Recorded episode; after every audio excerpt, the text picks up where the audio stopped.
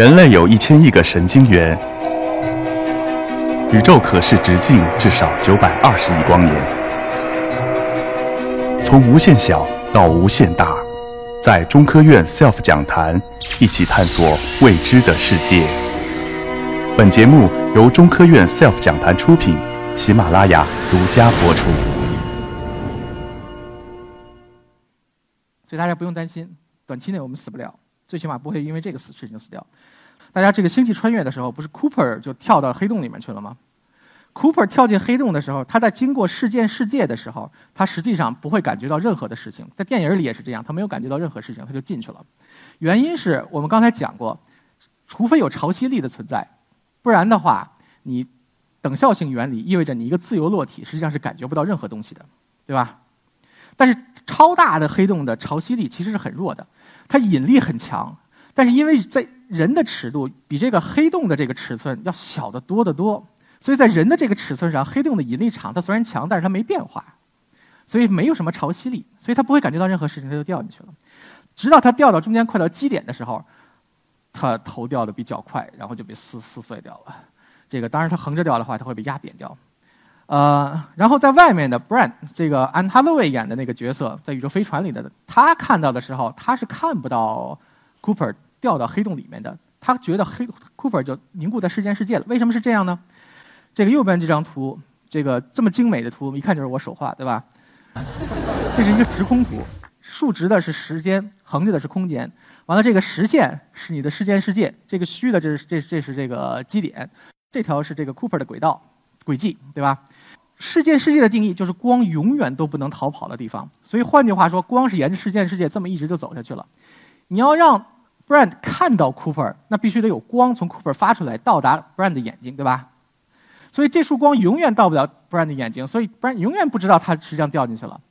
而且他离这个世界世界越近的地方，他这个光往外走，那条鱼往外游就越艰难，所以他要花更长的时间出去。所以 Brand 看到的是 Cooper 走得越来越慢，越来越慢，然后啪就贴在那个事件世界上就不动了。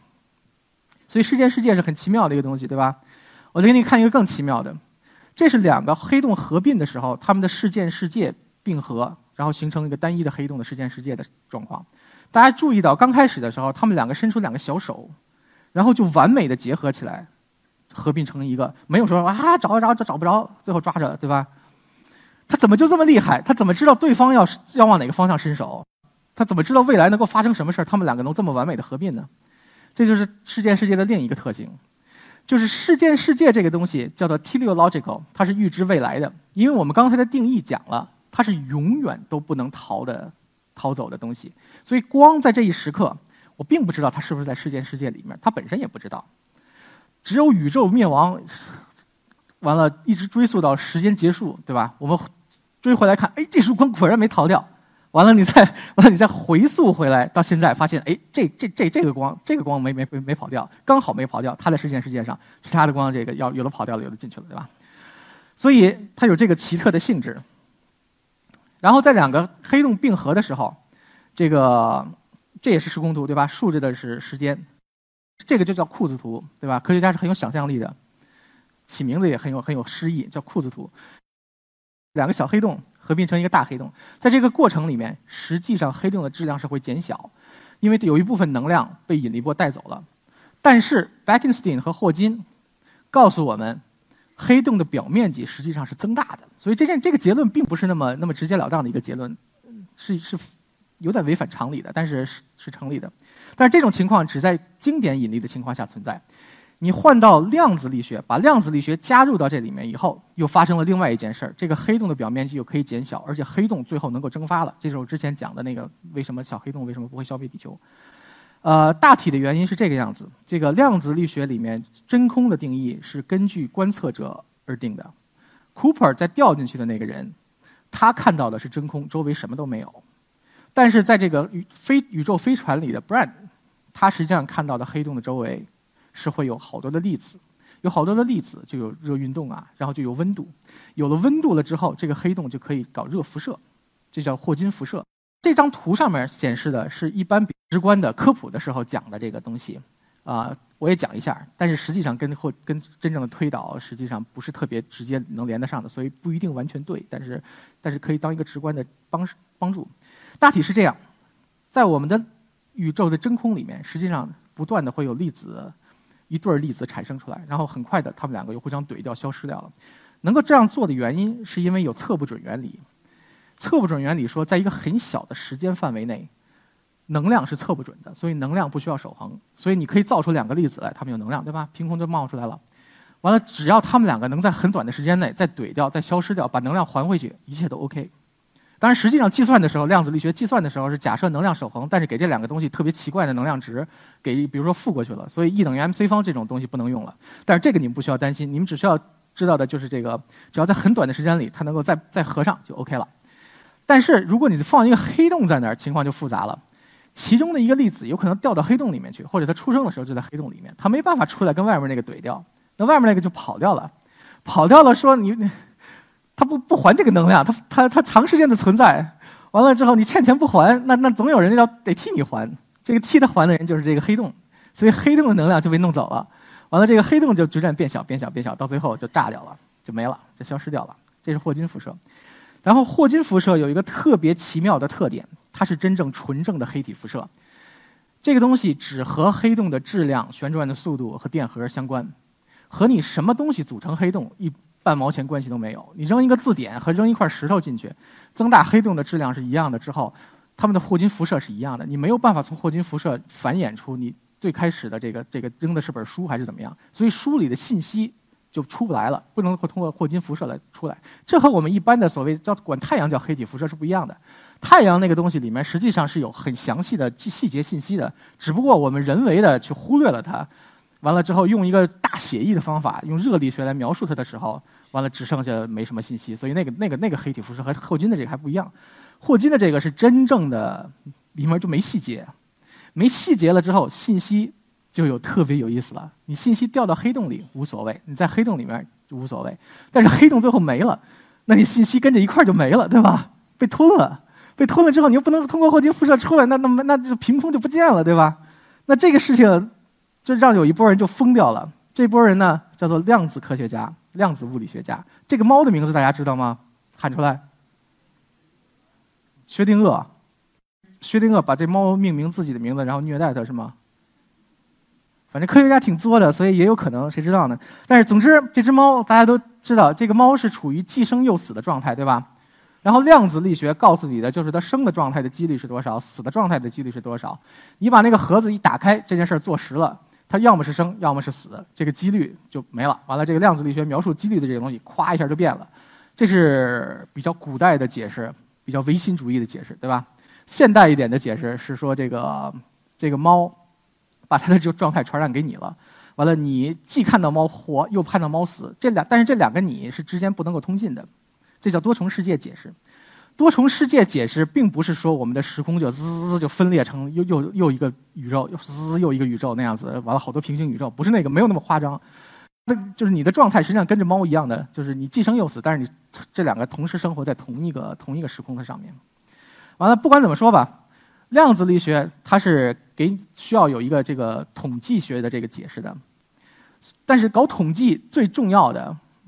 是你所有的可能性相对应的数加起来得得一，对吧？总几率是百分之一百。我要是那个数不知道是多少，我告诉你，这个这个概率是百是九，对吧？什么也是你你你是啥也没告诉你，等于量子科学家对信息丢失信息丢失了，他就不一定得一了，就有一部分就进去了。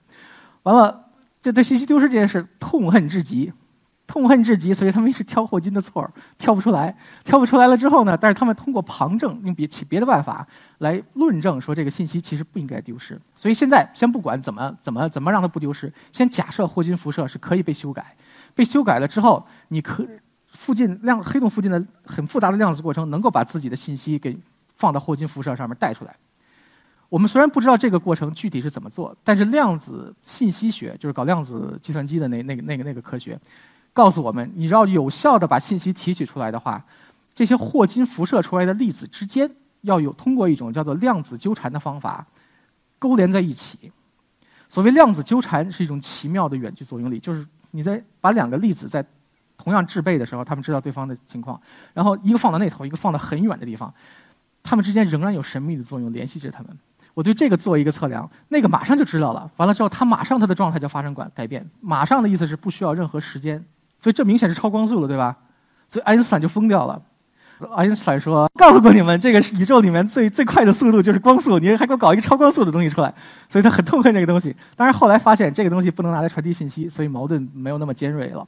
然后后来又通过实验的办法，通过证用用实验证明一个东西叫做贝尔不等式的方法，证明这个东西这个作用是存在的。但是实际上，我再提醒一句，就是贝尔不等式是有漏洞可钻的。这句话大家记住，过多少年以后可能有用。但是不管怎么说，根据科学界主流观点，这些东西存在。这些东西存在了之后，啊，你如果把这个霍金辐射出来的霍金辐射之间纠缠上，你是能够提取信息的。但是有一个问题。大家还记得霍金辐射？它是它能够出来，它是以牺牲了自己同伴到那个黑洞里面为代价的。他跟那个同伴实际上还纠缠着呢，所以他得先想办法跟那个离婚，然后才能再结婚。这是这是渣男，对吧？跟里面那个断掉了离婚的这个过程是一一地鸡毛，所以它会释放出很多的能量，释放出很多的能量来，就会造成一个东西叫做火墙，在你这个事件世界旁边有一个很多的高能粒子在那个地方。然后这个时候呢，你的 Cooper 再掉到那个事件世界通过的时候，它就不是什么都没有感觉到了，它立刻就变烧猪，对吧？其实烧的比这狠，对吧？烧直接就成渣渣了。完了，这个情况呢，如果是对的话，就有另外一帮人又疯掉了。这帮人呢是搞量子呃，这不搞这个搞广义相对论、搞搞引力的这些人。这个这个 Rick 对吧？Rick 这个发型明显是这个。跟爱因斯坦一样，他所以他明显是搞广义相对论的。然后左边这个在动画片里他是恶魔，他是搞这个量子力学的，对吧？所以大家一看这个就知道我的学术背景是什么了。但是，但是这个搞搞搞搞引力的这帮人就说这完全不合逻辑，对吧？为什么不合逻辑呢？我们刚才讲了有等效性原理，就是没有潮汐力的情况下，它应该是自由落体进去的时候什么也没有感觉到，它就进去了，对不对？但是你突然冒出一火墙把我烧成渣渣了，你明显不是不是什么也没有发生，对不对？完了，第二个，我们刚才讲了，这个事件世界是要预知未来的，就是这个光子他自己都不知道他自己是不是不是在事件世界上面。你这个火墙，你要想放在事件世界周围的话，那你怎么着？你让难道让火墙预知未来吗？你这些粒子都知预知未来吗？你要这样子的话，你整个物理学又要重新写、重新改写。当然，实际上你即使能够放到火墙里面靠里的一点点，它实际上是能够出来的。有人算过这个东西，它出来了之后，那我们那张照片上没看见有火墙，对吧？中间就是黑的，对不对？当然，你可以说这个，你可以说这个火墙形成是在黑洞晚期才形成了，但是也有也有也有也有人说这个应该早早形成啊。总之，实际上没有人知道那个东西应该什么时候形成。总而言之，这个时候搞引力的人就说了：你要做这么多的改动，你还不如干脆就承认信息丢失了算了。你把你的量子力学稍微改一改，你别老逼着我们改相对论，对不对？这个尤其是像彭罗斯，彭罗斯认为黑洞。不仅是丢失了黑洞信息的丢失，在于他所提议的一个循环宇宙学模型里面是很关键的一步。所以，总而言之，这个黑洞除了在观测上非常有意思，能给我们很奇妙的照片以外，它作为一个思维实验，搞理论的人在没有钱做实验的时候，他只能憋在家里面想这种悖论，对吧？看你的这个理论是不是自洽。黑洞是干这个特别适合的一个地方，是可以直接凭空就推动我们这个这个科学发展的一个东西，所以黑洞还是很有意思的。OK，今天就讲到这儿。